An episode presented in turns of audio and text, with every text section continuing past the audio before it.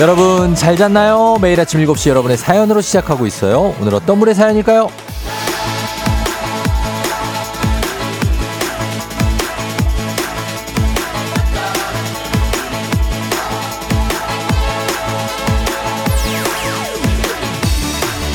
이수홍님, 쫑디 안녕. 저는 자차로 출근하면서 매일 듣기만 하다가 요즘 기름값이 너무 올라서 절약도 하고 운동도 할 겸 큰 차 전철 타고 출근해요. 덕분에 이렇게 처음으로 인사도 드리네요.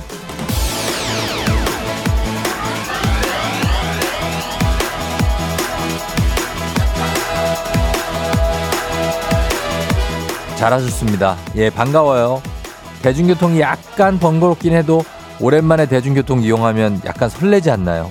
뭔가 일상이 환기되는 느낌이랄까. 평소랑 보게 되는 풍경도 다르고요. 행동 반경도 좀 달라지고 새로운 길도 찾게 되고 이렇게 저랑 얘기도 나눌 수 있고 이런 일상의 환기 잘하고 계신가요? 금요일 주말권 아니고 그냥 주말입니다. 우리 FM 대행진은 그냥 금요일부터 주말로 치는 거 아시죠? 주말의 시작 조금 설레는 기분으로 한번 시작해보죠. 10월 13일 금요일 당신의 모닝 파트너 조우종의 FM 대행진입니다. 10월 13일 금요일 89.1MHz 조우종의 FM 대행진. 오늘 첫 곡은 뉴진스의 어텐션으로 시작했습니다. 여러분 어텐션 예 일어났나요? 이제 보이는 라디오 유튜브 라이브 열려 있습니다. 편한 걸로 골라서 함께 해주시면 되겠고 저희 좆댓 구할 부탁 좀 드립니다. 좋아요, 댓글, 구독, 알림 설정까지 부탁 좀 드리면서 오늘 오프닝의 주인공 이수홍님 저희가 한식의 새로운 품격 상왕원 협찬 제품 교환권 보내드리도록 하겠습니다. 이은정 씨 오늘 보라보라한 후드티 너무나 이쁜 거 하셨습니다. 예, 이거 입던 건데 이쁜 겁니까? 입던 거예요. 그냥 입던 거. 예, 입던 거고. 8775님 쫑디 저는 과묵하고 조용한 애청자예요. 정말 궁금해서 그러는데 청취율 조사는 왜 자주 하는 건지요? 자주 하는 거라고 볼 수도 있지만 1년에 4번밖에 안 하고 그리고 또 시청률은 매일 나오잖아요. TV는. 청취율은 어떻게 보면 뭐 자주 하는 건 아니라서 또 좋다고 볼 수도 있어요. 예. 1년에 4번에 한 2주 정도 하니까. 그렇습니다. 자주 온다고 느끼실 수도 있어요. 8205님, 쫑디 저는 오늘 새로운 고객을 만나는 날입니다. 너무 설레는데 고객하고 저하고 잘 맞았으면 좋겠어요. 쫑디가 응원 좀 해주세요. 제발요. 화이팅 하셨습니다. 아, 고객을 만나서 설렌다. 이런 것도 참 좋은 거긴 한데, 설레는 건 좋고, 너무 이렇게 막 설레발은 안 됩니다. 예, 설레는 마음 정도 가볍게. 예, 그래서 너무 설레발라 하시면 이제 고객분들이 너무 반기시는 거를 또 막 그런 분들도 있어요. 그런 거 신경 쓰시면서. 박지연 씨 일상의 환기 듣기만 해도 기분이 상쾌해지는 우리 집엔 공기청정기 따위 쫑디 목소리가 공기청정기죠. 아, 이거 오늘 뭐 너무 좀 이렇게 가면은 저 이런 거 좀 어색한데. 이런 칭찬 예, 감사합니다. 4792님 쫑디 잘 잤나요? 일어나자마자 라디오 켰어요. 오늘 큰딸이 중학교 체육대회인데 반 티가 119 스타일 주황색 점프 슈트인데 마음에 안 든다고 울어요. 그 옷 입고 개주도 해야 돼서 몹시 침통한 서윤이 응원 부탁드려요. 주황색 점프 슈트 이쁠 것 같은데 옛날에 제가 그 차트를 달리는 남자에서 입었던 게 주황색 점프 슈트인데 그거 저 되게 좋아했었는데 그 슈트 나름 느낌이 있습니다. 예, 119 아니죠. 그래요. 한윤주 씨, 어제 가게로 한은주 씨, 어제 청취율 조사 전화가 왔어요. 반가워서 열심히 대답해드렸어요. FM 대행진 매일 듣는다고 했죠. 아침에 텐션 쭉, 쫙 끌어올려주는 쫑디 감사합니다. 하셨습니다.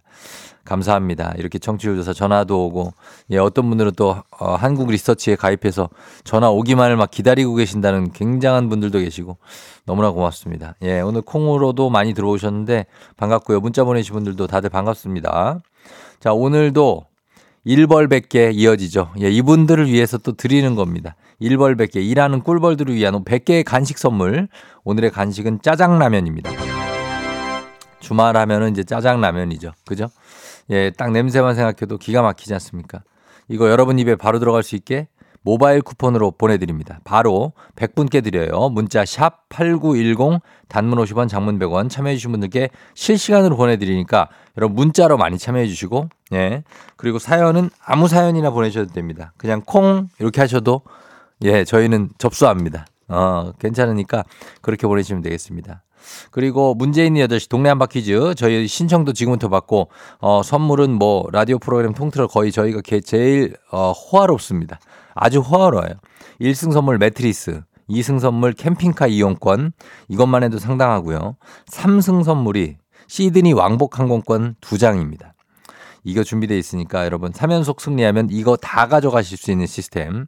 오늘 삼성도전자 있는데 하남의 양파님, 이분을 내가 꺾고 어마어마한 선물도 좀 가져가 보겠다 하는 분들 말머리 퀴즈 달고 단문 50원, 장문 100원, 문자 샵 8910으로 신청하시면 되겠습니다.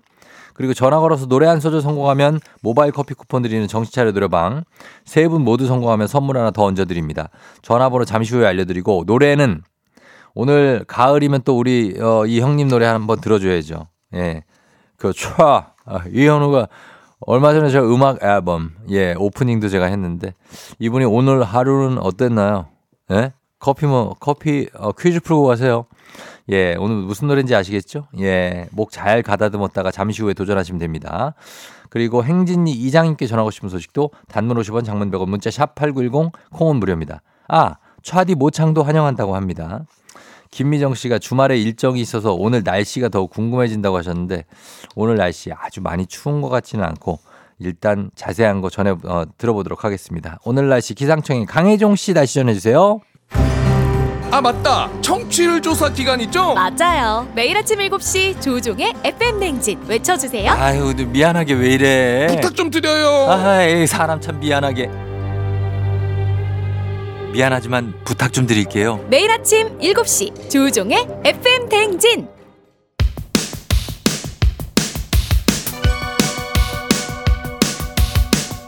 아하 그런 일이 아하 그렇구나. 요 DJ 쫑디스파리와 함께 몰라주고 알면 더 좋은 오늘의 뉴스를 콕콕콕 퀴즈 선물은 팡팡팡. 7시엔 뉴 퀴즈 온 더 뮤직.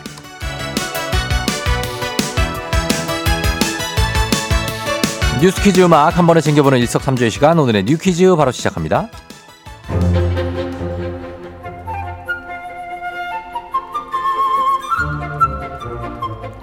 깊어가는 가을 지난달 설악산에서 관측된 첫 단풍을 시작으로 전국의 산들이 옷을 갈아입고 있습니다.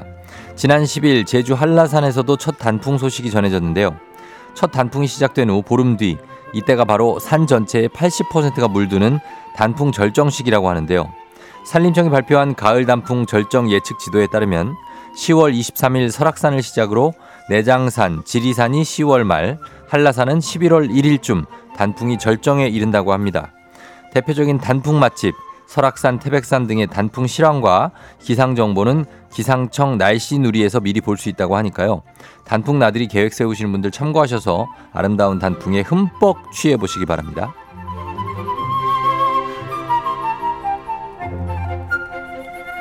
서울 지하철 1호선에서 8호선 역산의 모든 에스컬레이터에 역주행 방지 장치가 설치됩니다. 에스컬레이터 역주행 사고 정말 영상을 보면 아찔하죠. 상승하는 에스컬레이터가 갑자기 방향을 바꿔 역주행을 하는데요. 지난 2013년 39명의 부상자를 낸 분당선 야탑역 역주행 사고를 계기로 에스컬레이터 역주행 방지 장치 설치가 의무화됐지만 실상은 서울 지하철 에스컬레이터 3대 중에 1대는 장치가 없는 상황. 지난 6월에 비슷한 사고가 되풀이되자 서울교통공사가 내년 상반기까지 1호선에서 8호선까지 내 모든 에스컬레이터에 장치를 설치하기로 했습니다. 노후로 인해 설치가 어려운 기계들은 2025년까지 전면 교체할 계획인데요. 그간 반복되어 온 사고에도 당장 개선이 어려운 이유로 재정난을 꼽아온 서울교통공사 측은 최근 지하철 요금이 인상된 만큼 환경을 개선해 더 나은 서비스를 제공하겠다고 전했습니다.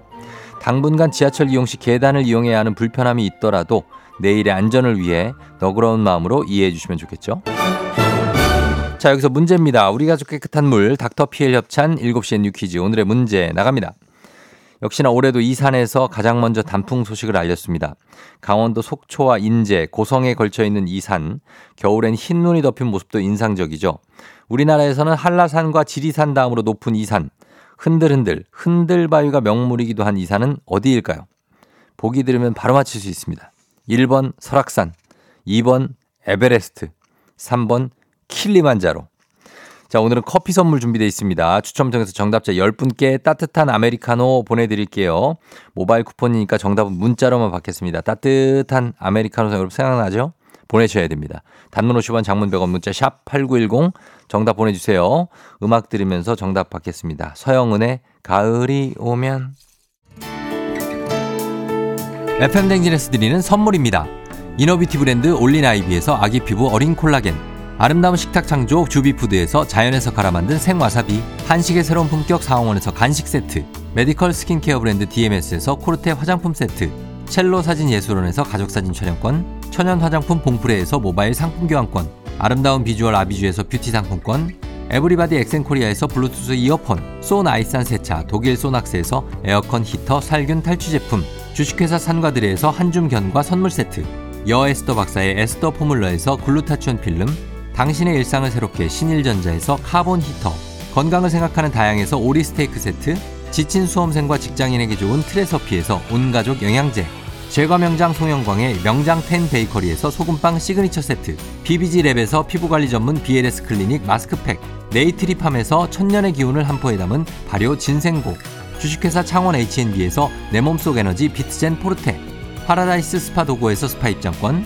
파워풀엑스에서 장민호의 파워풀 크림과 메디핑 세트, 선물 받고 싶은 보르딘 커피에서 알록달록 콜드브루 세트, 내신 성적 향상에 강한 대치 나래 교육에서 1:1 수강권, 건강한 내일의 즐거움 미트체인지에서 자사 상품권, 성공 창업의 길 강창구 찹쌀 진순대에서 즉석 조리식품, 비만 하나만 20년 365MC에서 허파고리 레깅스, 올바른 뷰티의 시작 에르츠틴에서 실트크림, 호주 건강기능식품 마더네스트에서 프리미엄 프로폴리스, 더 깊고 편한 잠 소바노 매트리스에서 매트리스 이용권, 위례 특급 밀리토피아 호텔앤웨딩에서 조식 포함 숙박권, 자동차 토탈 플랫폼 차놀자에서 캠핑카 렌트 이용권을 드립니다. 정신차려 노래방 곧 시작합니다. 02761-1812, 02761-1813, 026298-2190, 026298-2191. 지금 바로 전화주세요.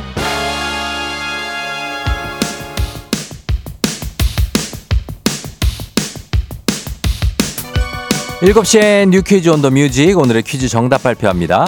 강원도에 위치한 대표적 단품 맛집 정답 1번 설악산입니다. 정답자 출발 0626-5357-0208402-08402-53640-0137-6372-3471-5859님까지 저희가 따뜻한 아메리카노 모바일 쿠폰 보내드릴게요. 당첨자 명단 홈페이지 선곡표를 확인해주세요.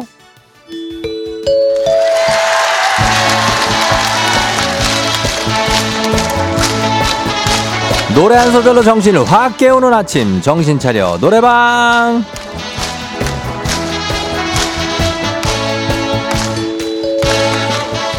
아직 잠이 안 깬, 살짝 덜 깬 분들 시원한 가창력으로 확실하게 정신 들게 해드린 시간.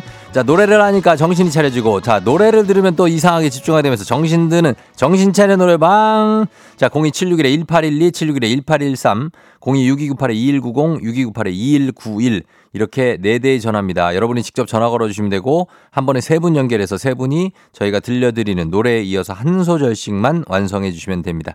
가창에 성공하면 모바일 커피 쿠폰 바로 드리고요. 3분 모두 성공한다. 배사이다 음료 한 박스 추가로 보내드리도록 하겠습니다. 자, 준비됐죠? 오늘 음악 나갑니다. 사랑이란 아무나 할 수 있는 게 아닌가 봐요. 자, 여기서부터 순서대로 한번 가보겠습니다. 1번 전화요. 아무나 할 수 있는 게 아닌가 봐요. 1번 전화. 그래도 난 어느 하루가 견딜 수 없이 길어요. 모창까지 완벽하게 한 소절 성공. 자, 2번 전화 한번 가보겠습니다. 길어요. 날 사랑했나요? 그럼만이라도 내게 말해줘요. 좋아요. 애드립 좋았어. 좋아요. 자, 마무리 부탁드리겠습니다. 3번 가겠습니다. 날 떠나가나요? 자, 조금 떠나가는데 좀 질러줘야 돼요. 조금만 높일게요. 시작. 날 떠나가나요? 오, 좋아요. 나는 아무것도 할 수 없어요. 성공입니다. 아, 오늘은 뭐 약간 노래 스킬이 고수들만 모였네. 예, 세 분 모두 성공 축하합니다. 저희 모바일 커피 쿠폰 받으신 전화번호 남겨주세요. 배사이다 음료 한 박스는 나중에 댁으로 보내드릴게요. 자, 원곡 듣고 오도록 하겠습니다. 자, 듣게요. 이현우, 헤어진 다음날.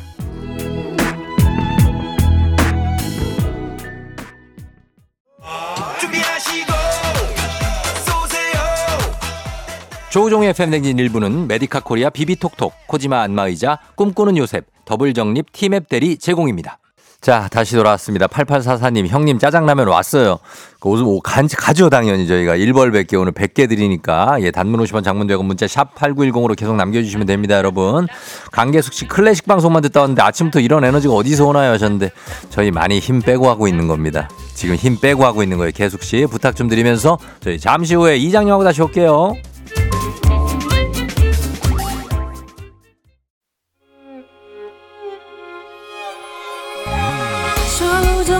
조정 나를 조정해줘.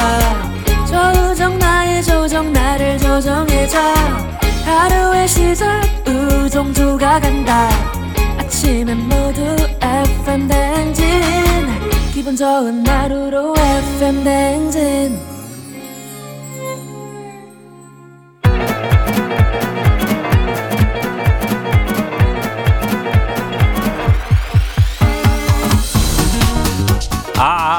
아이고, 저 마이크 테스트하는겨. 예, 들려요?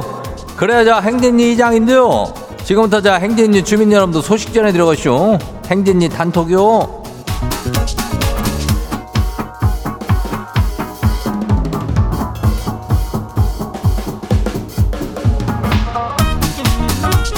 그래야 저 뭐 행진이 단톡 소식 다 들었쇼?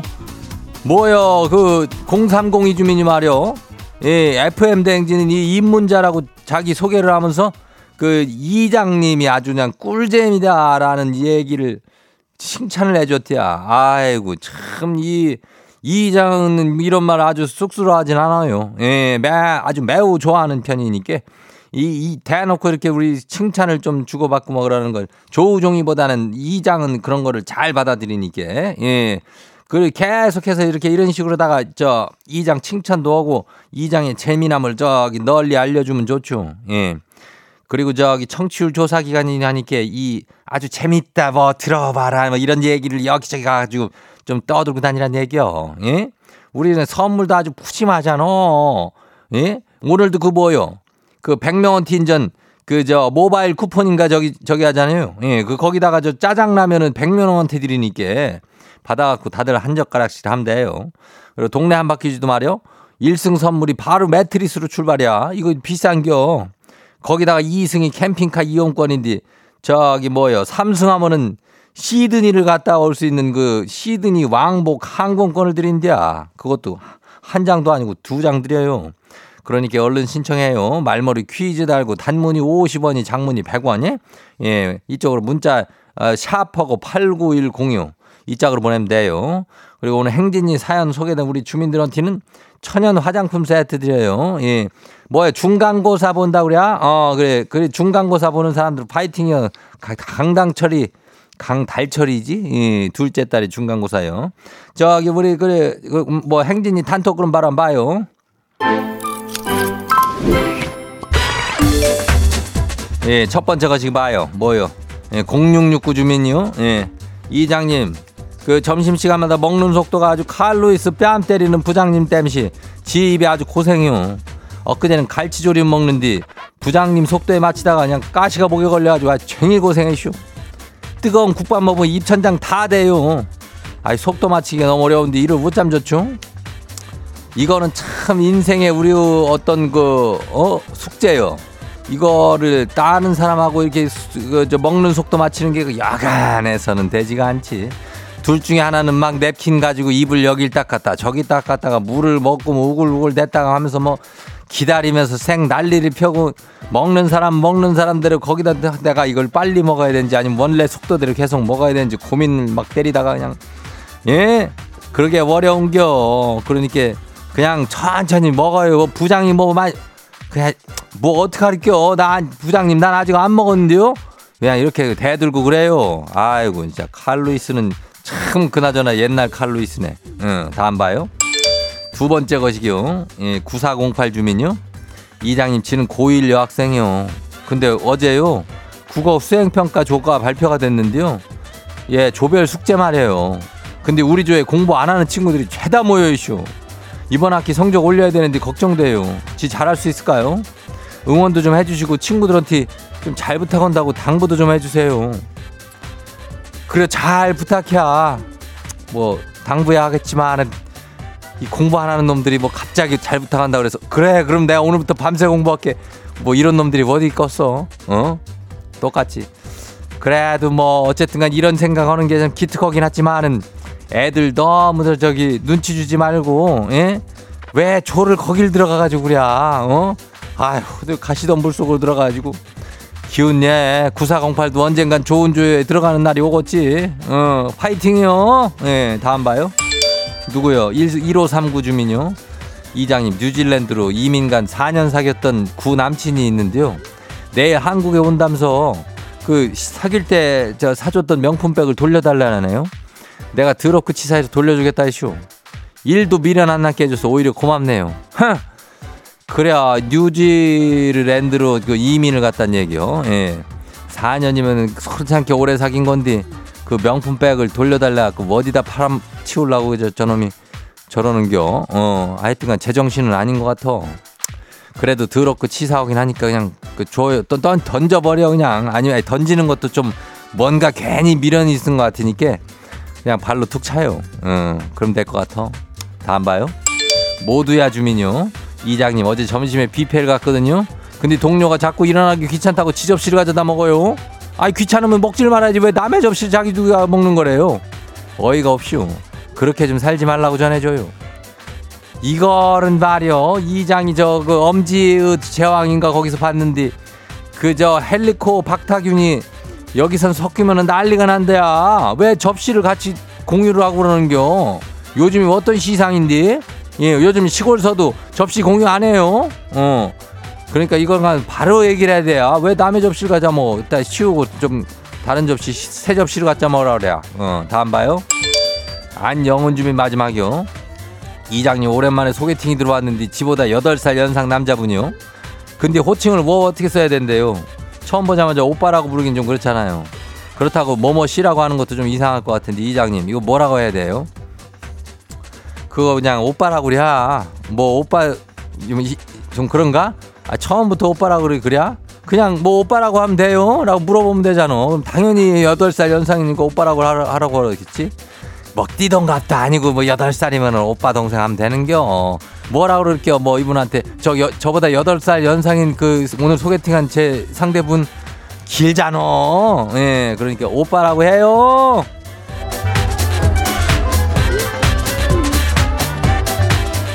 한 저기 10번 2번 만나면 이제 오빠 되는 거지 뭐.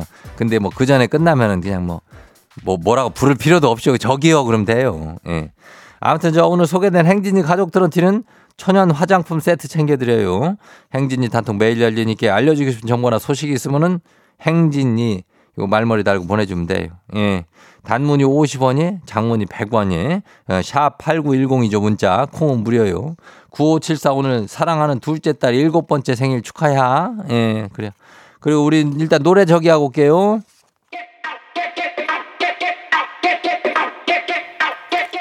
르세라핌, 이브 푸시케, 그리고 푸른 수염의 아내.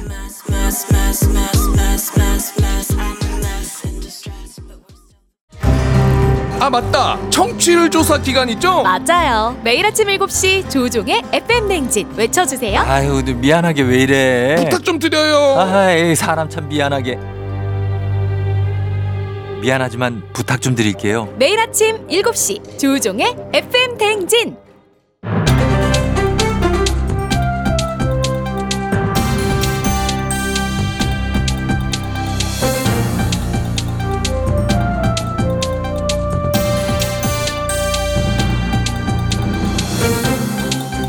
안윤상의 빅마우스 저는 손 석석석석석 회입니다. 집 근처에서 배달음식점을 찾을 때 배달 어플리케이션 많이 이용하시지요.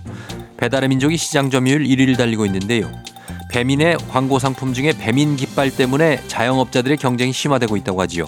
자, 이 소식 어떤 분하고 만나보지요? 자세히 살펴볼 문제 같으니까는 제가 한번 이야기를 해볼게요. 모든 유심히 관찰하는 시티즌 유 이 작가입니다. 예. 사회자는 어떻게 그 배달앱 자주 이용하세요? 뭐 저는 뭐 이렇게 많이 이용은 안 하는 편입니다만은 뭐 총각 시절에는 매일 시켜 먹었고요. 그렇지. 이거 이용하시는 분들은 상당히 자주 쓰시더라고요. 예전에는 전화 걸어서 주문하고 배달료도 따로 안 받고 그랬는데 요즘은 배달비도 상당하죠. 그러니까 우리 언제부터 이렇게 전화기 없으면 어디 배달도 시키기 어렵게 된지 몰라요. 그렇죠? 아무튼 배민 앱을 보면 꽤 멀리 있는 음식점이 우리 집이랑 가까운 데보다 먼저 검색이 되거나 같은 음식점이 여러 번 나오는 그런 경우가 있거든요. 이게 다 광고인데. 아하, 이 업주들이 광고료를 내고 상단에 표시될 수 있게 그렇게 하는 거지요? 맞아요. 배민은 배민 깃발이라는 광고 상품이 있대요. 이것을 광고료를 내고 사면 반경 7km까지도 우선순위에 올라가고 중복 노출도 되는 거예요. 자, 그렇다면은 뭐 사업하는 업주 입장에서는 이걸 사고 싶지요. 근데 문제는 이 깃발에 제한이 없는 거죠. 깃발 하나 세우는데 매달 8만 원 정도를 내는데. 예. 이것을 6개 쓰겠다 그러면 한 달에 50만 원이 광고비로 그냥 나가버려요. 아, 그래요. 그거를 그럼 꼭 그렇게 몇 개씩 구입을 해야 되는 건가요? 노출 건수를 늘리려면 별 수 없는 거죠. 다른 데 3개씩 쓰는데 우리는 하나 쓰면 이 노출이 덜 되지 않겠어요? 그렇겠지요. 이 배민 깃발을 사용하는 데가 22만 곳 정도 되고 한 점포당 평균 3.3개 정도를 이용한다고네. 자, 그러면은 배민은 이거 광고비 수익이 상당하겠는데요? 한 달에 580억 정도 버는 걸로 이제 추산이 된대요. 예, 엄청나죠. 엄청나네요. 그래서 이걸로 영업이익이 흑자로 돌아섰다는 것이 업계 평가다, 그렇게 보고 있어요. 근데 말이죠, 이게 사실 업계가 수익을 내려고 이런저런 수를 써보는 거는 뭐 사업이니까 그렇다고 치는데, 이렇게 되면은 업주가 낸 그 광고료, 수수료 부담, 소비자에게 고스란히 넘어오는 거 아닙니까? 우리가 돈을 더 내야 되는 건데 자영업자들은 계속해서 경쟁에 내몰리고요. 그렇죠. 그런 지적이 없을 리가 없죠. 그래서 3년 전에 깃발 개수를 3개로 제한을 하겠다고 그랬는데, 그리고 자영업자 부담이 좀 덜 늘어나게 합리적인 요금 체계를 만들겠다, 예, 말을 했어요. 그렇게. 그런데요, 그럼 약속을 안 지킨 거예요? 안 지켰죠. 이거 엿새 만에 바로 무제한 깃발 광고 다시 시작했다는 거 아니겠어요? 아니 뭡니까? 이거 자기들이 문제점을 인식하고 제한하겠다고 한 거 아닙니까? 글쎄, 뭐 배민 쪽 말로는 깃발을 많이 이용했던 가게 주인들이 문제 제기를 해서 다시 무제한으로 돌렸다, 그러면서 전단지보다 적은 비용으로 광고 효과가 높다는 평가도 상당하다 그랬다는데, 결국은 수익 문제 아니겠어요? 나는 그런 의심을 지울 수가 없는 것이죠. 그렇습니다. 이게 우리 모두가 그 의심을 하고 있고, 자본주의 사회에서 뭐 경쟁은 어쩔 수 없지만 과연 이렇게 계속해서 부추기는 게 옳은 일인지, 이런 식으로 해서 계속 공생이 가능한지, 이렇게 소비자의 부담만 계속 늘리는 게 맞는 일인지 고민을 좀 해봐야 되지 않을까 싶습니다. 소식 감사하지요.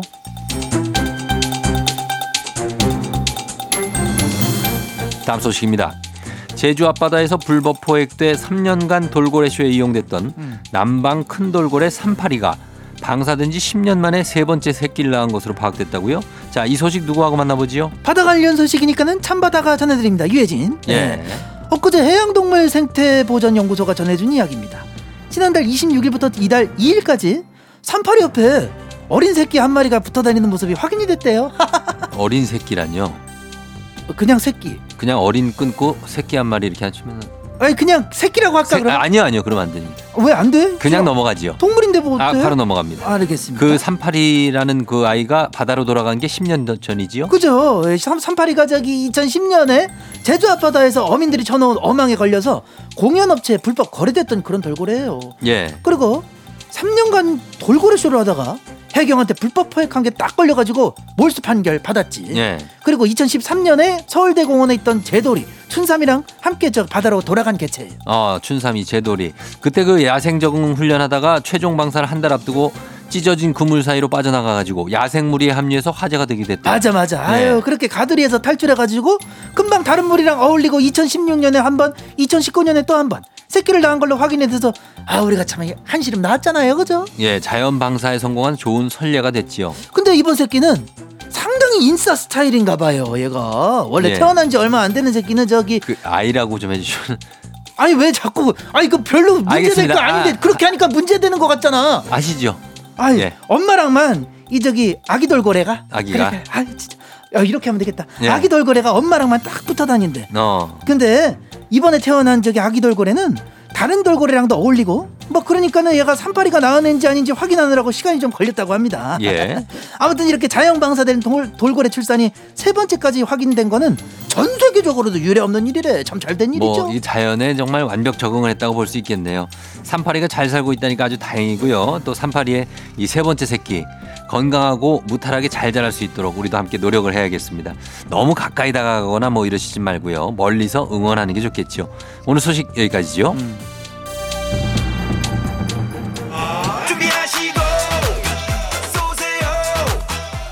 조우종의 FM 대행진 2부는 고려기프트, 일양약품, 스마트한 금융앱 NH콕뱅크, 김포시 농업기술센터, 신한은행, 참좋은여행, 포스코 ENC, 워크웨어 티뷰크, 넷플릭스 서비시스 코리아, 대성 셀틱 에너시스, 파워펌프 제공입니다.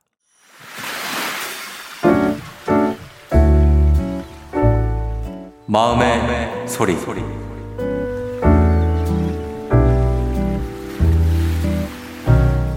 안녕하세요. 콜롬비아 사람 펠리페라고 해요.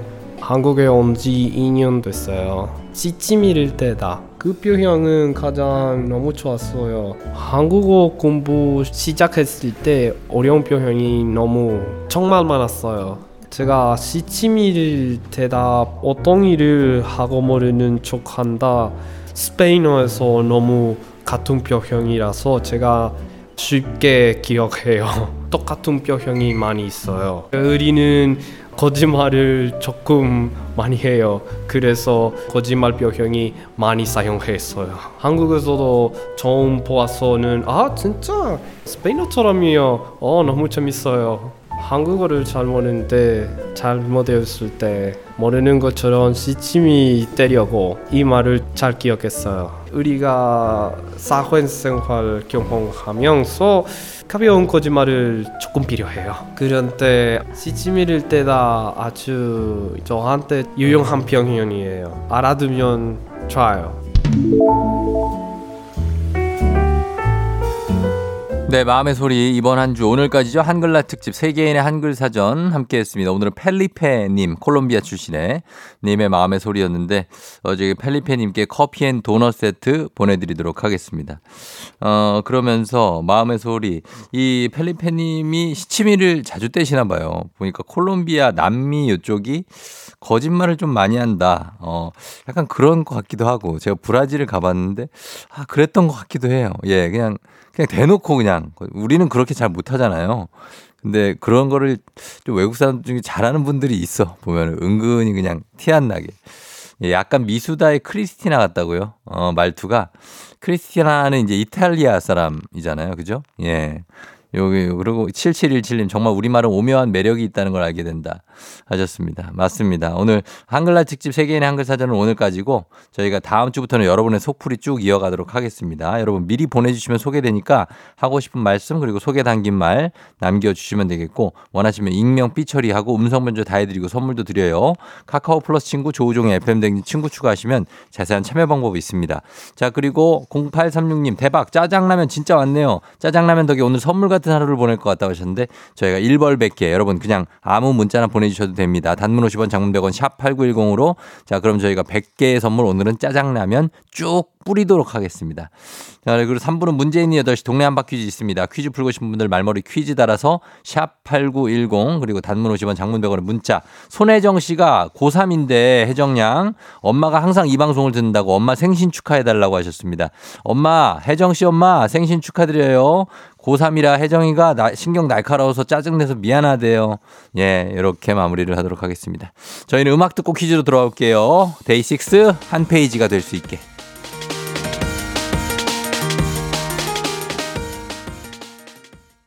오늘 내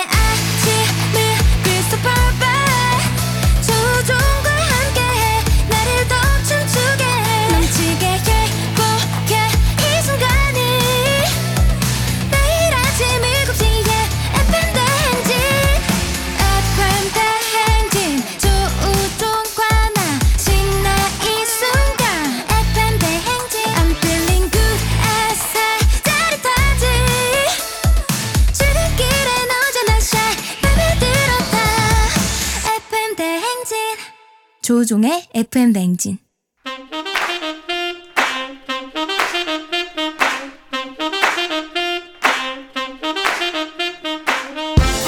바쁘다 바빠 현대사회, 나만의 경쟁력이 필요한 세상이죠. 눈치, 지식, 순발력 한 번의 길로 보는 시간입니다. 경쟁이 꼽히는 동네 배틀, 문제 있는 8시 동네 한바 퀴즈.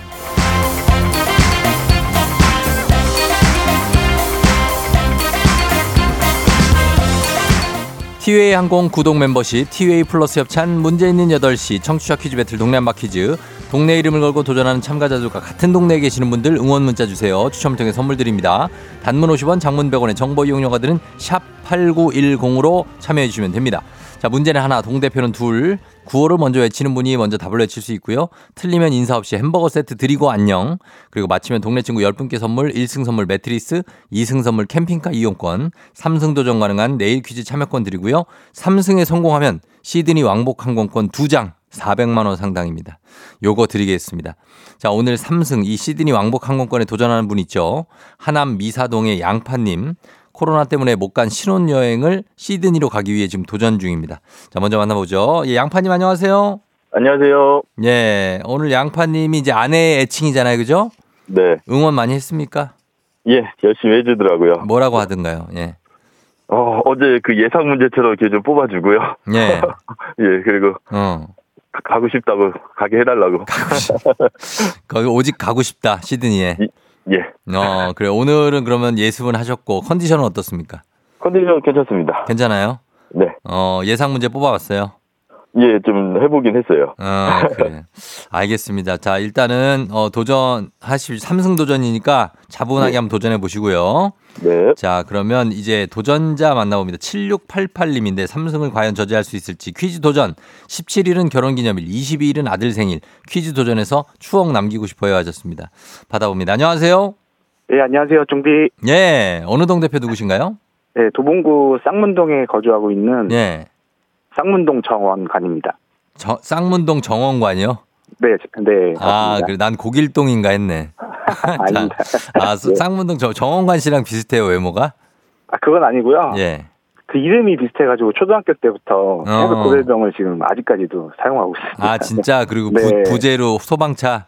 네네. 아, 그렇구나. 네. 알겠습니다. 자, 쌍문동 네. 정원관 씨와 함께 네. 가보도록 하겠습니다. 괜찮죠? 긴장 안 되죠? 아, 살짝 긴장은 되는데 예. 네, 열심히 해보겠습니다. 그래요. 네. 자, 잘 들어보시고 그러면 두 분 인사 일단 나누시죠. 양파님. 예, 안녕하세요. 예, 예, 안녕하세요. 예, 그래요. 예. 정원관님, 쌍문동 정원관님도 애기 아빠입니까? 어때요? 예, 아들 하나 있는 애기 아빠. 아들 아빠입니다. 하나 있는 애기 아빠고. 그리고 양파님은 네. 아직은 애기 없는, 그죠? 신혼부부. 예, 없어요. 네, 신혼부부고. 예. 자, 두 분이 풉니다. 일단 구호 정할 텐데 구호를 양파님은 양파 갑니까? 네. 양파로 가고. 자, 그리고 쌍문동 정원관님은? 저는 정답하겠습니다. 정답으로 가도록 하겠습니다. 연습 한번 해볼게요. 하나, 둘, 셋. 정답. 양파. 이렇게 하시면 됩니다. 자, 그리고 힌트는 두 분 다 모를 때 드리는데 힌트 나하고 3초 안에 대답 못하시면 두 분 동시에 안녕할 수 있습니다. 자, 문제 드립니다. 23년 전 오늘 우리나라 최초이자 아직까지 유일한 노벨상 수상자가 발표됐죠. 2000년 10월 23일 노벨위원회는 대한민국의 김대중 대통령을 노벨평화상 수상자로 선정 발표했습니다. 한국과 동아시아의 민주주의 인권 신장과 동시에 북한과의 평화와 화해에 기여한 공로를 인정한 건데요. 자, 그렇다면 문제입니다. 김대중 대통령은 대한민국 제 몇 대 대통령이었을까요? 자, 양파님 그리고 쌍문동 정원관님. 자, 몇 대 대통령? 윤석열 대통령, 현재 대통령이 제 20대 대통령입니다. 자, 3초 갑니다. 3초 힌트 드렸어요. 정답. 3. 정답. 빨리 가세요. 3. 17대. 2. 양파. 1. 3. 양파. 3. 15대 대통령. 2. 예? 15대 대통령. 15대. 15대요? 네. 15대 대통령. 정답입니다.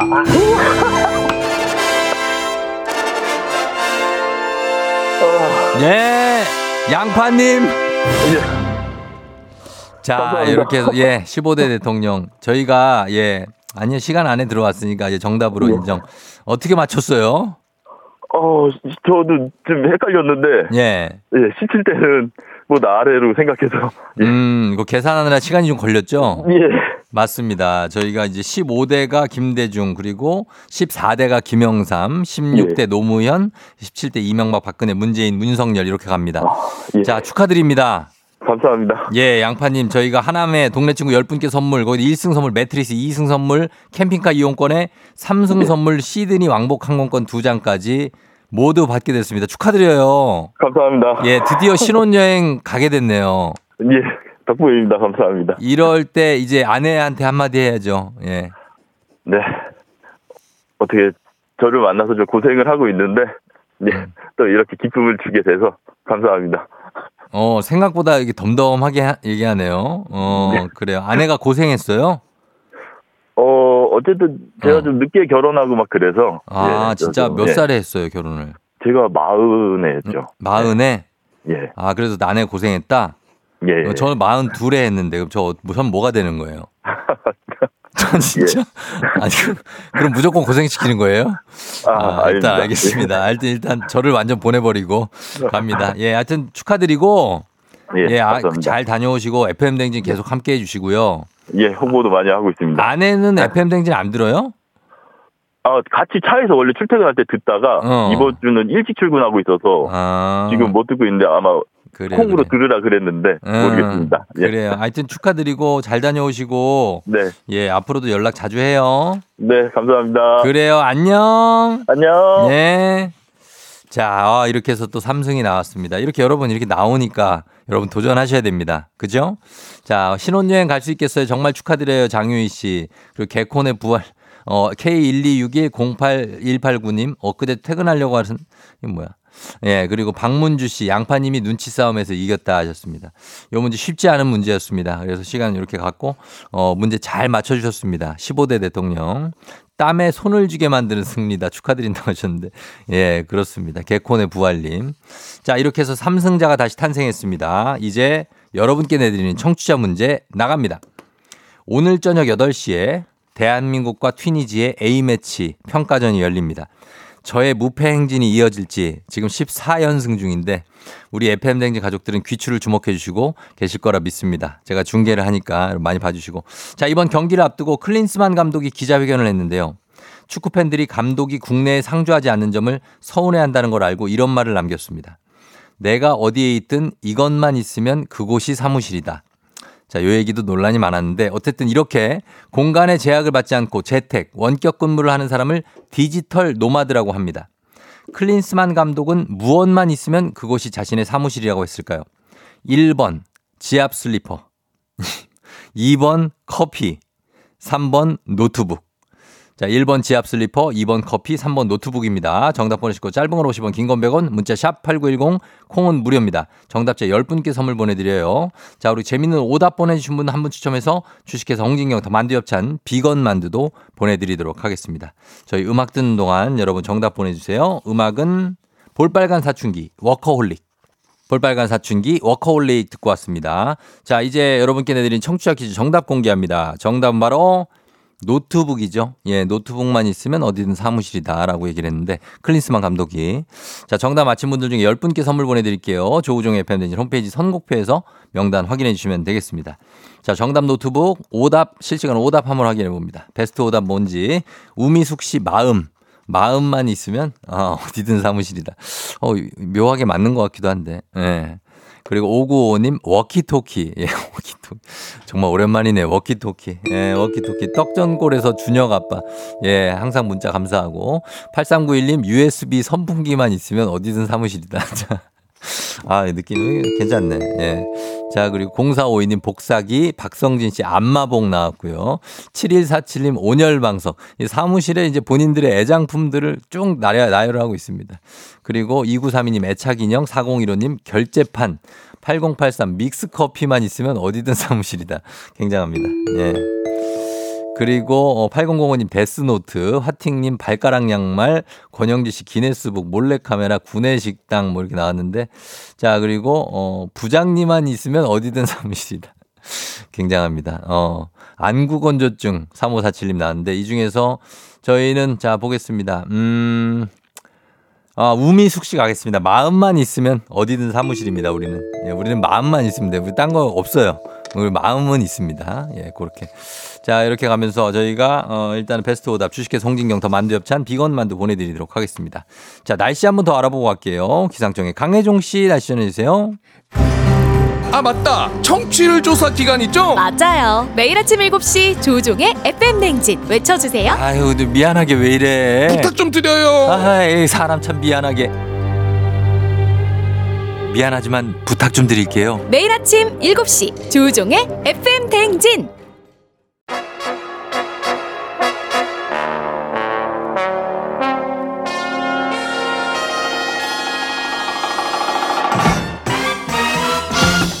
간추린 모닝뉴스 KBS 김준범 블리블리 기자. 김준호 기자. 네, 안녕하세요. 예, 오늘 또 헬기를 띄웠네요. 예, 오랜만에 한번 탔습니다. 예, 어때요? 시원하네요. 지금 뭐 시원하다고요? 예. 추울 것 같은데. 아, 저는 시원하고 좋습니다. 아, 그래요. 다행입니다. 내려오세요. 예, 무사히 내려왔어요. 아이고, 뭐 이렇게 뒷구르기를 하면서 이렇게 내려. 예, 자, 김준호 기자 함께합니다. 오늘 뭐 괜찮죠, 컨디션은? 예, 괜찮습니다. 아무 톡 같습니다. 예. 오늘 네. 13일에 금요일이라는데 괜찮아요? 아, 그렇군요. 전혀 생각을 못했네. 그래요. 예. 즐겁게 붉은 보내시라고 차주영 씨가. 아, 예. 조심조심히 다녀야겠습니다. 13일에 금요일. 예, 예 그래요. 가르마 꽉 잡고 내리래요. 김혜연 씨가. 예, 그렇습니다. 자, 오늘 첫 소식은 오늘도 전쟁 소식인데 이스라엘 하마스 전쟁 오늘 일주일째가 됐습니다. 벌써. 곧 지상전이 곧 시작된다는 예상이 있어요? 예, 전쟁이 발발하고 지금 교전한 지가 딱 일주일이 됐고요. 예. 지금까지는 뭐 전에 들어오는 뉴스를 보시면 아시겠지만 양쪽 다 미사일 공격 위주로 공습, 공중전만 위주로 그랬죠. 했었는데 예. 항상 이제 전쟁이 그렇습니다. 일정 정도 공중전이 진행이 되면 그 이후에 이제 지상군들이 들어가서 소위 말하는 뭐 소탕 작전, 뭐 선멸 작전 이런 거를 하게 되는데 뭐 아시겠지만 군사력으로는 하마스와 이스라엘은 비교가 안 됩니다. 이스라엘이 압도적으로 세고요. 그래서 이스라엘이 지금 하마스를 미사일로 거의 사실상 초토화를 시켜놨고 이제 이스라엘 입장에서 나머지 적들을 소탕하기 위해서 이제 지상전이 곧 진입할 것 같고 가자지구 국경에는 탱크가 한 수백 대 수천 대가 들어가려고 줄을 서 있는 모습들이 뉴스를 통해서 들어오고 있거든요. 그리고 이스라엘도 우리나라처럼 예비군 제도가 있는데 예비군 총 동원을 해서 지금 한 36만 명 정도의 지상군을 동원했기 때문에 현재 이스라엘 정부의 발표에 따르면 이번 기회에 하마스를 지구상에서 없애버리겠다 이런 발표를 하고 있거든요. 그래서 뭐 목표는 알겠지만 인명피해가 매우 커질 거라는 어쨌든 우려는 지울 수가 없는 그런 상황입니다. 아 그래요. 지금 하마스도 지금 대응을 하고 있을 거고 거기에 지금 억류돼 있는 인질들도 있을 텐데 그 상황은 좀 설명해 주시죠. 하마스 같은 경우는 군사력으로 너무나 열 위에 있기 때문에 이제 버티기 작전이에요. 소위 우리가 아는 그 땅굴 같은 데 들어가서 게릴라전을 하려고 하는 것 같고 그다음에 지금 이슬람의 다른 나라들 뭐 이란, 사우디 이런 나라들에게 지원을 해달라 이렇게 요청을 하고 있습니다. 혼자 힘으로 안 되니까 이슬람 대 이스라엘로 붙어보자 이런 취지인데 근데 지금 어쨌든 문제는 민간인들의 피해인데 말씀드렸듯이 이스라엘이 가자 지구를 완전히 봉쇄하고 있습니다. 그래서 일주일째 전기, 식량, 약 전부 다 안 들어가고 있는데 우리가 일주일째 전기가 안 들어온다면 생활이 될 리가 없잖아요. 끔찍하죠. 대표적으로 병원 같은 데도 지금 전기가 안 들어오는데 환자들이 되게 생명이 위급하다고 하고 그래서 국제기구의 적십자라고 있어요. 적십자가 싸우는 건 좋은데 지금 이런 식으로 봉쇄해버리면은 가자에 있는 병원들은 전부 다 대형 영안실이 될 거다. 제발 좀 풀어달라 이렇게 호소하고 있는 그런 상황이라고 합니다.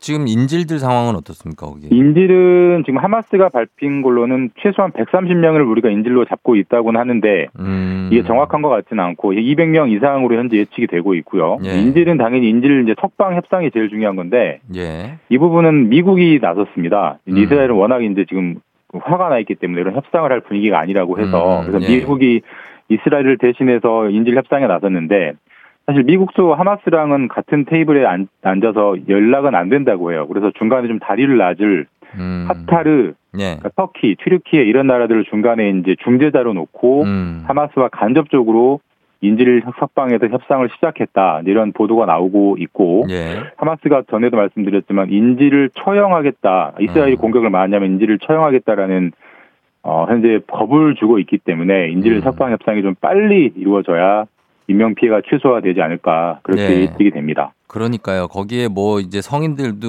있는 게 아니라 어린이도 있고 노인도 있고 외국인들도 있으니까 네. 정말 그 야만적인 행위는 좀 멈췄으면 좋겠습니다. 맞습니다. 네. 자, 그리고 이 전쟁 영향으로 우리나라에서는 뜻밖의 자몽대란이 벌어질 수 있다는 말은 무슨 얘기입니까? 아, 그러니까 이게 뭐 우리가 얼마나 복잡한 세계에 사는지가 이제 종종 이런 뉴스를 보면 나오는데 예. 우리가 자몽에이드, 뭐 자몽 주스 많이 먹잖아요. 네네. 사실 저도 몰랐는데 우리가 수입하는 자몽의 70%가 예. 이스라엘산이라고 합니다. 아, 그래요? 예, 이스라엘은 굉장히 작은 나라예요. 이스라엘은 그렇죠. 국토 면적이 우리나라의 한 5분의 1밖에 안 됩니다. 예, 예. 그래서 뭐 농사 지을 땅이 없을 것 같긴 한데 이스라엘은 우리가 네덜란드도 국토가 작아도 농업 선진국이듯이 예. 이스라엘도 면적보다는 기술로 승부하는 농업 선진국이고 대표적인 농산물 중에 하나가 자몽인데 예. 지금 뭐 이렇게 전쟁이 나는데 자몽 농사가 될 리가 없지 않습니까? 그래서 우리가 거의 대부분 수입해왔던 자몽의 원액들이 예. 조금만 더 있으면 재고가 떨어지고 수급이 어려워져서 뭐 그런 음료가 없어지거나 네. 판매가 안 되거나 가격이 매우 올라갈 것 같다. 이런 예상들이 나오고 있습니다. 아, 그렇게 될 수 있다는 거. 자, 그리고 다음 뉴스 보겠습니다. 아바타, 어벤져스와 같은 대형 영화들의 속편 개봉이 줄줄이 연기되고 있다는 소식이에요? 예, 아바타, 어벤져스 그리고 뭐 스타워즈 이런 속편들이 개봉이 1년 이상 연기된다는 지금 공식 발표들이 나오고 있는데요. 예, 왜죠? 파업 때문입니다. 파업을 해요? 배우, 그러니까 미국의 배우와 미국의 작가들이 파업을 하고 있어요. 아, 그래요? 우리로서는 되게 생소한 파업인데 그렇죠. 예. 지금 벌써 5달 넘게 파업을 하고 있고요. 다행히 작가 같은 경우는 최근에 이제 5달 동안의 파업을 끝내고 파업은 끝났지만 예. 배우는 지금도 이제 파업이 계속 진행 중인데 아. 작가와 배우라는 직업이 왜 파업을 하느냐? 예. 핵심은 넷플릭스 같은 OTT랑 인공지능 AI 이 두 가지 때문인데 예. 우리가 OTT 같은 경우는 예전에 뭐 TV와 달리 본방이란 개념이 없이 그렇죠. 본인이 원할 때 언제든지 볼 수 있는 거잖아요. 그렇죠. 그러니까 계속 플레이가 반복돼서 되는데 예. 그때마다 나오는 수익을 원래는 배우나 제작진에게 나눠줍니다. 재방료가 있죠. 재방료. 예, 재방료. 뭐 예. 재상영 분배금인데 맞아요. 예. OTT는 그게 전혀 없어요. 아. 모든 저작권을 OTT, 넷플릭스, 디즈니 플러스 회사가 갖고 있기 때문에 그 수익금을 그 OTT 회사에 다 소위 다 먹는 구조인데 예. 그러다 보니까 배우들이 이건 수익 배분에 매우 부당하다 이러면서 지금 문제를 제기하고 있고요. 예. AI 같은 경우는 요즘은 이제 대본을 작가들이 예. 기본적으로 쓰지만 AI가 너무 똑똑해지다 보니까 대본 전체는 아니지만 대본 일부를 AI가 실제로 쓰고 있습니다. 아, 그래요? AI가 초고를 쓰면 예. 사람이 좀 마지막에 고치는 이런 수준으로 쓰고 있는데 그러니까 AI가 그 똑똑해졌다는 것은 뭔가로 학습을 했다는 건데 예예. 뭘로 학습했겠어요? 그동안에 썼던 작가들이 썼던 걸로 학습했잖아요. 아. 그 저작권을 침해한 건데 저작권 침해에 저작권을 사용하고 돈을 내지 않는다. 이런 논란이 커지면서 지금 이제 파업이 이렇게 장기화되고 있습니다. 예, 아 시간이 다 됐네요. 여기까지만 듣겠습니다. 자, 지금까지 김준범 기자와 함께했습니다. 고맙습니다. 예, 주말 잘 보내십시오. 네.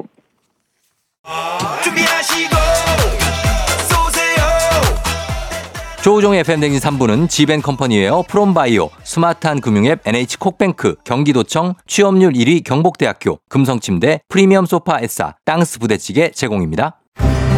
아, 맞다. 청취율 조사 기간이죠? 맞아요. 매일 아침 7시 조우종의 FM 대행진 외쳐주세요. 아유, 미안하게 왜 이래. 부탁 좀 드려요. 아이, 사람 참 미안하게.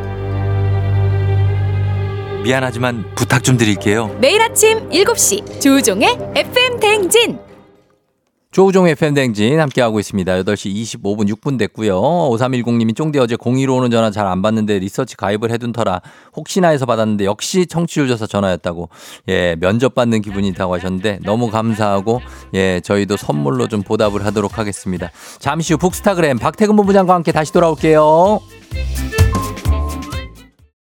기분 좋은 바람에 진해지는 feeling 들리는 목소리에 설레는 good morning 너에게 하루 더 다가가는 기분이 어쩐지 이젠 정말 꽤 괜찮은 feeling yeah. 매일 아침 조우종의 FM 대행진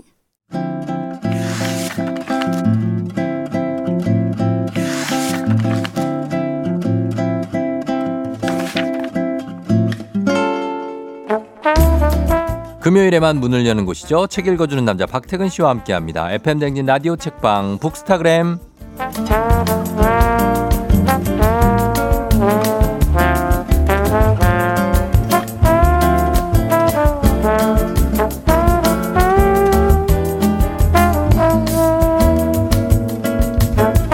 금요일에 공기청정기 존재가 퓨어 그 자체. 가을이면 낙엽을 한 장 주워서 책 사이에 살포시 끼워두실 것 같은 퓨어박. 박태근 본부장님 어서 오세요. 네, 안녕하세요. 박태근입니다. 예, 그래요. 예전에 이제 가을에 낙엽 코팅해가지고 왜 그 책갈피를 만들고 막 그랬었잖아요. 맞아요. 그 낙엽에다가 네. 수정액이라고 하죠. 예전에 화이트라고 불렀는데 화이트. 그걸로 이렇게 잘 글씨를 쓰면 거기다가 문장 같은 있어요. 걸 적을 수 있어요. 맞아요, 맞아요. 그렇게 적어서 편지처럼 보냈던 기억도 나는데요. 그걸 네. 누구한테 보냈어요? 지금 기억이 나지 않네요. 이렇게 진술 거부할 겁니까? 누구한테 보냈습니까? 아 근데 저는 낙엽하니까. 예, 그 목포에 사는 그분입니까? 맞네, 맞아. 아니, 기억이 제가 나는... 박태근 본부장의 예전 여친을 알고 있습니다. 책이 있는데. 네. 제가 지금도 갖고 있는 가장 오래된 책 중에 하나예요. 유홍준 작가의 나의 문화유산 답사기. 네. 그 1권에 부석사 무량수전 얘기가 나와요. 그래서 제가 중학교 때 네. 친구랑 둘이 기차 타고 영주역에 내려서 영주 부석사 다시 이제 버스를 타고 그 부석사 무량수전에 갔다 왔거든요. 그래요. 그때 거기서 주웠던 낙엽이 지금도 그 책갈피에 들어있습니다. 지금도? 네. 그때가 진짜? 1996년이니까 1969년이요? 96년, 69년 생전이고요. 아, 96년에? 진짜로? 그때 막 건축학개론 나올 때인데. 아, 그 즈음인가요? 그럴 거예요, 아마. 와. 중학교 3학년 때였던 것 같아요. 96년이? 네. 난 군인이었는데. 근데 그때 같이 여행 다녀왔던 친구. 그 친구가? 아, 지금 연락도 닿지 않아요. 아, 그래요? 창수라는 친구인데 잘 지내고 있는지 모르겠어요. 잘 지내고 있겠죠. 그 친구가 그때 이미 중학교 때 키가 185였고 저는 그때 이제 여전히 키가 작아서 160이었거든요. 예. 둘이 같이 다니는 걸 굉장히 어색했어요. 다른 친구들이. 아, 진짜? 근데 친했구나. 네. 야, 약간 무슨 마지막 황제의 푸이 같다. 한참 이따 열어봤더니 귀뚜라미가 거기서 아직 살고 있고 막. 아, 그 장면을 떠올리는구나. 예, 그래요. 그래서 그렇고 8123 님이 지난주에 추천해 주신 어쩌면 정리 너무 재밌게 봤다고 책과 안 친한 직장인인데 덕분에 100년 만에 독서의 즐거움을 알게 돼서 감사하다고 하십니다. 예, 그리고 1730님은 오늘 핑크 셔츠 입으셨냐고. 핑크 맞죠 그거? 네, 핑크 줄무늬 셔츠입니다. 예, 핑크 셔츠. 예, 그리고 가을 남자 퇴근 본부장 가을은 독서의 계절 우리 조아님이 하셨습니다. 진짜 정말 완연한 가을이네요. 근데 그죠? 밖에 다니기가 너무 좋은 계절이라 사실 책을 읽기가 쉽지는 않습니다. 가을에 왜요? 밖에 다녀야 되니까. 야외 활동하기가 너무 좋으니까. 가다가 벤치에 앉아서 막 읽고 막 이런 거 어때요? 쉽지 않아요. 설정 같지 않나요? 조금 설정이지. 네, 근데 그런 분들도 있는 것 같고. 아무튼 그렇습니다. 건축학개론도 2012년이라고 9904님이. 아, 영화가 개봉한 거는 그 정도 됐겠죠. 네. 이제 말씀하신 배경은 아마 뭐 그 즈음이겠죠. 90년대. 전 배경을 얘기한 거예요. 96년. 그때 96학번으로 나오거든요. 아, 그렇구나. 그 저기 납득이가 96학번인. 아, 거의 비슷한 그때 세대라 정확하게 기억하시는구나. 정확해요. 거의 뭐 그런 느낌입니다. 이재훈 씨 나왔던. 자, 오늘도 이제 오늘 책을 소개해 드려야 될 텐데 오늘 책은 책 선물로 저희가 준비가 돼 있는데 오늘 소개된 책에 대한 의견이나 사연 보내주시면 5분 추첨해서 오늘의 책 보내드릴게요. 문자 샵 8910 짧은 걸 50원 긴 건 100원 콩은 무료입니다. 자, 오늘은 이게 책인데 뭐라고 해야 되지? 책 같지도 않고 책인 맞는데 특이한 책. 뭐라고 해야 될까요? 맞아요. 이런 책을 엽서 책이라고 불러요. 영문으로는 뭐 포스트카드북 이렇게도 얘기하는데 굉장히 두껍습니다만. 맞아요. 보통 엽서가 앞쪽에는 뭐 그림 같은 게 있잖아요. 그죠. 그리고 뒤쪽에는 쓸 수 있는 공간이 있죠. 맞아요. 그래서 앞쪽에는 주로 책의 표지나 책과 관련된 이미지를 담고 뒤쪽에는 그 책의 문장 같은 걸 담아서 엽서를 하나 만드는 거예요. 그리고 그런 엽서를 한 100장 정도씩 모아서 하나의 주제로 만드는 책들을 엽서책이라고 불러요. 아, 그래서 이런 책이 있구나. 제목이 엽서책 첫 문장. 이게 그러니까 책의 첫 문장을 따서 만든 책이고. 맞아요. 그러니까 이런 엽서책의 주제가 되게 많아요. 네. 저는 집에 이런 엽서책이 수십 개 있거든요. 아, 그래요? 요리책 표지만 100개 모은 엽서책도 있고 뭐 추리소설 표지만 모은 엽서책도 있고 그래요. 아, 그래요? 그래서 그런 걸 갖고 있다가 정말 뭐 친구들한테 편지 보내거나 메시지 보낼 때 하나씩 빼거나 뜯어서 쓰는 거죠. 아, 이걸로? 네. 그러니까 오늘 가져온 책도 이게 111개의 표지를 모은 111장의 엽서가 모인 책인데 필요할 때 뜯어서 쓸 수 있습니다. 아, 그래요? 이거 뭐 여기 보면 책들이 누구를 위하여 종은 울리나 요걸 저는 폈습니다. 고기를. 어니스트 헤밍웨이. 맞습니다. 예. 첫 문장 뭔가요? 뒤에 넘겨보면 가자 플리포트 벗어 저치들로부터 벗어나야겠다. 이게 첫 문장입니다. 누구를 위하여 종을 울리나. 제 종 아니겠습니까, 저도. 제가 여러분을 위해서 종을 울리죠. 그렇습니다. 예, 그래 이런 것들을 보는 재미가 있는 게 펴면 뭐가 나올까? 막 셜록 홈즈 얘기도 나오고, 뭐 차탈리 부인 뭐 이런 것도 나오고, 프랑켄슈타인도 나오고, 이게 좀 이런 재미가 있어요. 펴는 재미. 그러니까 제가 오늘 가져온 이 엽서책의 제목이 세계문학 첫 문장 111이거든요. 그러니까 세계문학 좋아하시는 분들은 그 세계문학 전집을 떠올리실 수 있을 거예요. 예. 많은 출판사들이 그런 전집을 내잖아요. 맞아요. 뭐 민음사도 있고 문학동네도 있고 창비도 있고. 그쵸. 제가 오늘 가져온 이 책은 열린책들 출판사. 러시아 문학, 뭐 톨스토이나 뭐 러시아 문학이 많아요. 을 전문적으로 소개를 많이 했던 도스토옙스키의 전집을 여러 번 냈던 그래요? 그런 출판사거든요. 그 출판사에서 본인들이 냈던 세계문학 전집에서 111편을 엄선해서 표지와 1000문장만으로 엽서를 만들어서 모은 책인 거죠. 아, 그렇구나. 그래서 여기 톨스토이 책도 되게 많구나. 그런 것들.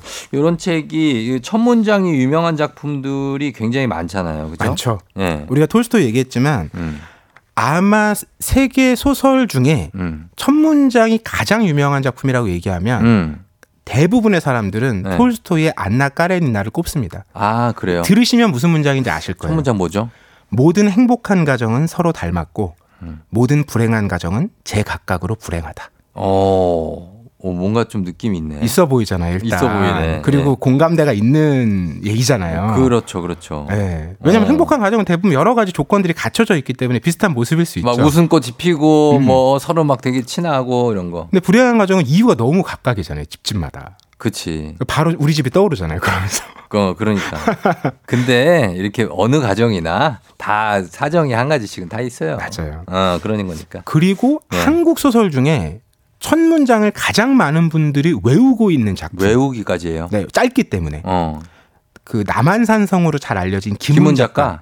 예. 그 이순신 장군의 얘기를 썼던 칼의 노래라는 작품이 있잖아요. 알죠, 읽었죠. 이 첫 문장이 버려진 섬마다 꽃이 피었다. 아, 맞아요. 요거는 좀 기억이 나는 것 같아요. 네, 그러니까 아주 멀리서 그 배경을 쫙 보여주면서 들어가는 느낌이 들잖아요.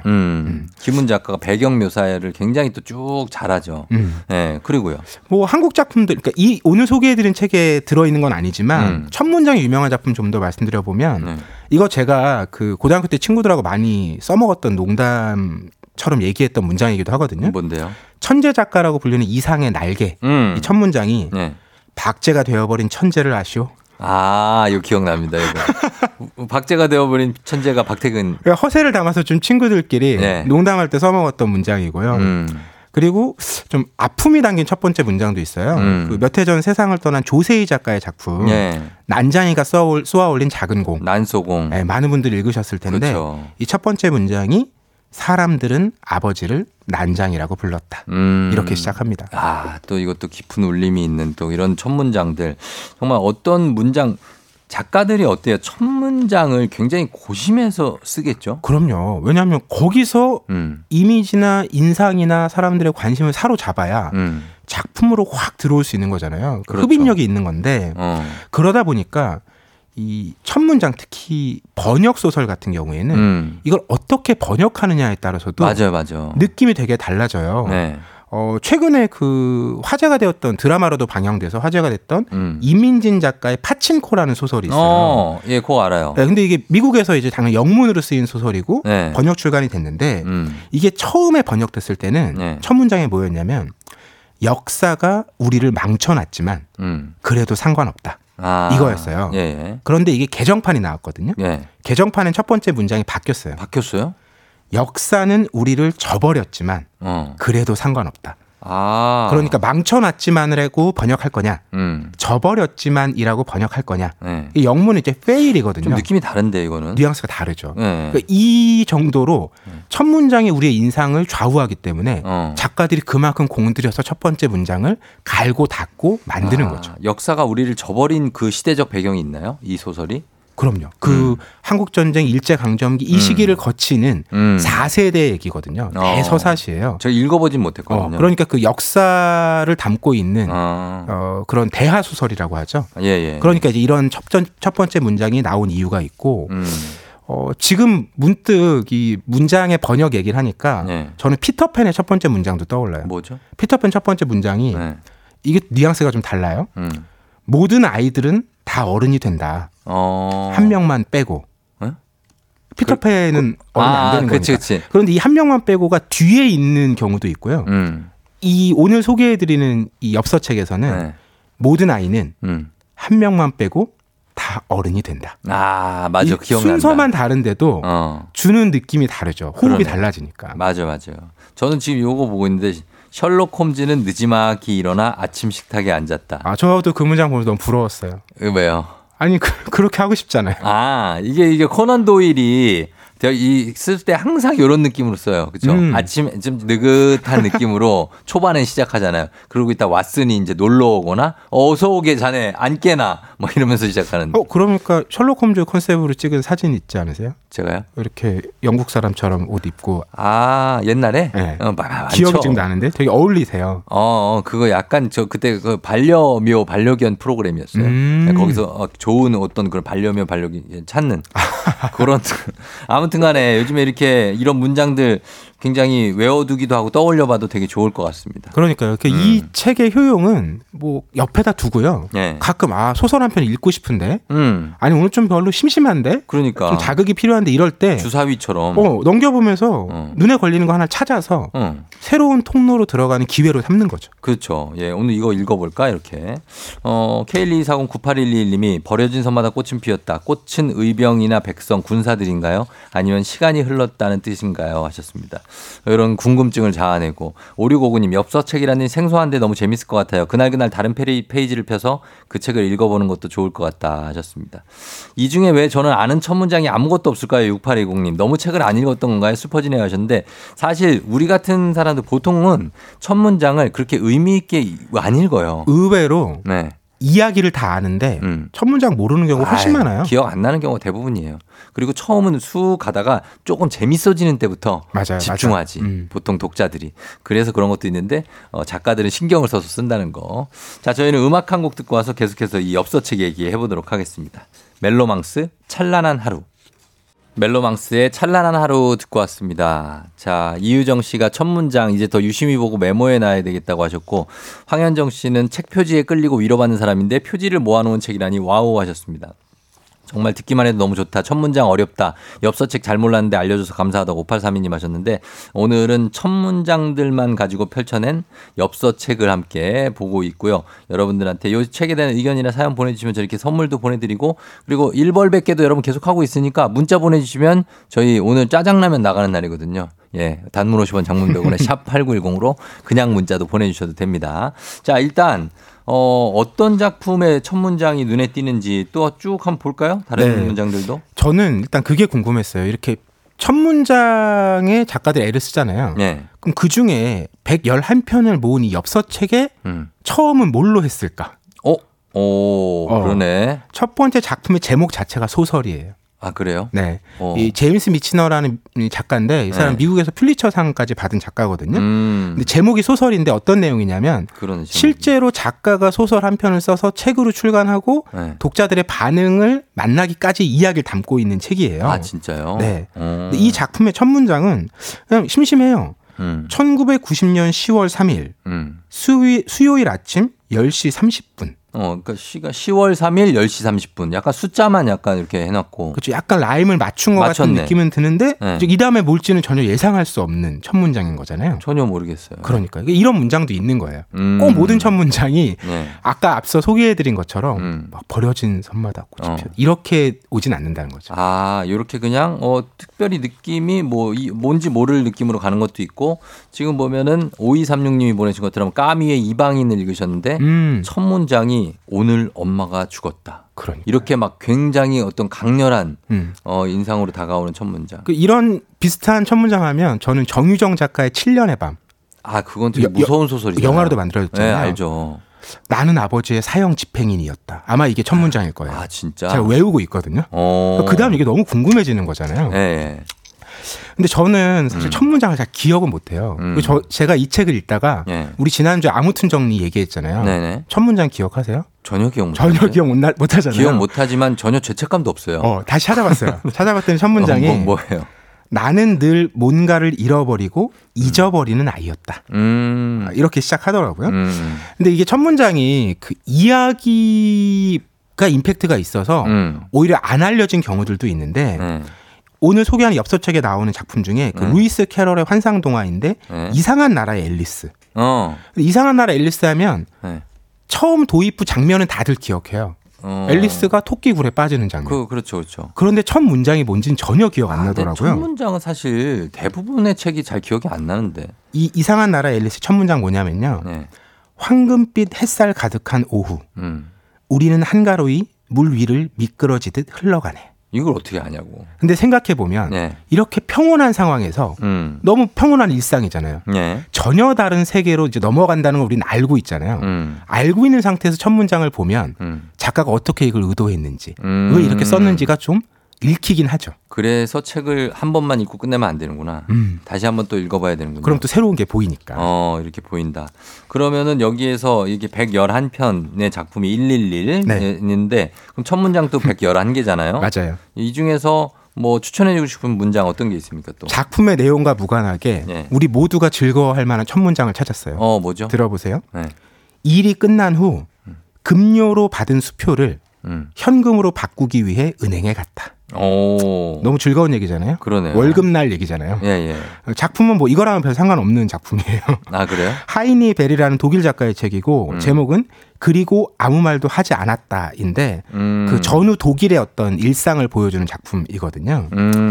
뭐 이런가 하면 예. 그 문장 자체가 되게 멋있어서 정말 외워두면 써먹을 수 있는 작품도 있어요. 아까 이제 채털리 부인의 연인 말씀해 주셨잖아요. 네네네. 첫 문장이 뭐냐면 우리 시대는 본질적으로 비극적이어서 우리는 그것을 비극적인 것으로 받아들이려 하지 않는다. 이야, 진짜 정말 현실적이면서도. 그러니까 누군가 후배가 네. 아, 요새 좀 힘든 것 같아요. 이럴 때 이런 문장 적어주면 다음 문자가 안 오겠죠? 안 와요.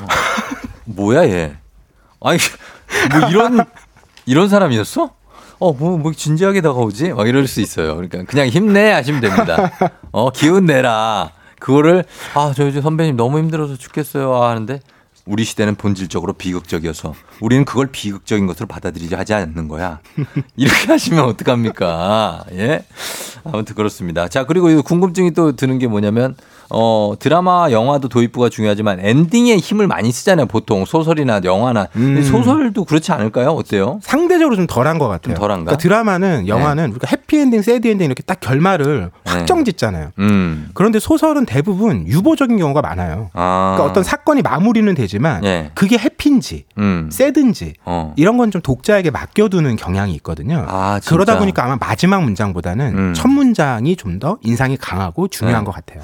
나 진짜 그리고 오늘 내가 소름 돋았어. 이거 생각했는데 운수 좋은 날 여기에 첫 문장 마지막이 뭘까 생각했는데 이게 지금 여기 나와 있어요. 그러니까요. 운수 좋은 날. 예, 얘기 좀 해주세요. 그러니까 시간이 다 됐는데 요거 얘기만 해주세요. 그러니까 마지막에 네. 결국 그 설렁탕을 사서 갔는데 왜 먹지를 못하니 아내가 이미 숨을 이제 거두는 거잖아요. 네. 그러니까 이런 걸 봤을 때 우리가 처음과 마지막이라는 것에 대해서 되게 생각해보게 되는 거예요. 사실 우리 삶으로 보면 네. 우린 처음을 모르잖아요.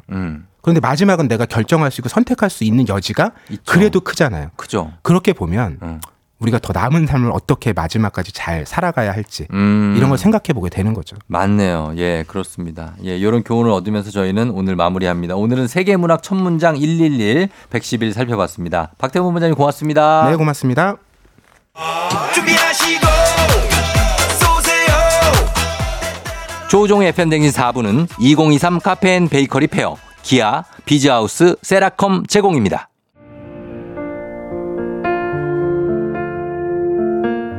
오늘 끝곡 크러쉬의 뷰티풀이네요. 예. 자, 이 곡 들으시면서 오늘 마무리합니다. 금요일 잘 보내셔야겠죠. 5960님이 오늘을 계기로 책의 첫 문장이 다르게 읽힐 것 같다고 하셨습니다. 그럴 것 같아요 진짜. 그리고 K126108081님 조용한 청취자인데 내일 드디어 결혼하신다고 결혼 축하드리면서 예, 토요일 잘 행복한 날로 만드셨으면 좋겠네요. 자, 오늘도 여러분 잘 보내시고요. 오늘 축구중계 승리요정 화이팅 하셨는데 4032님 대한민국과 튀니지에 오늘 평가전도 많은 시청 부탁드리겠습니다. 여러분 오늘도 골든벨 울리는 하루 되시길 바랄게요.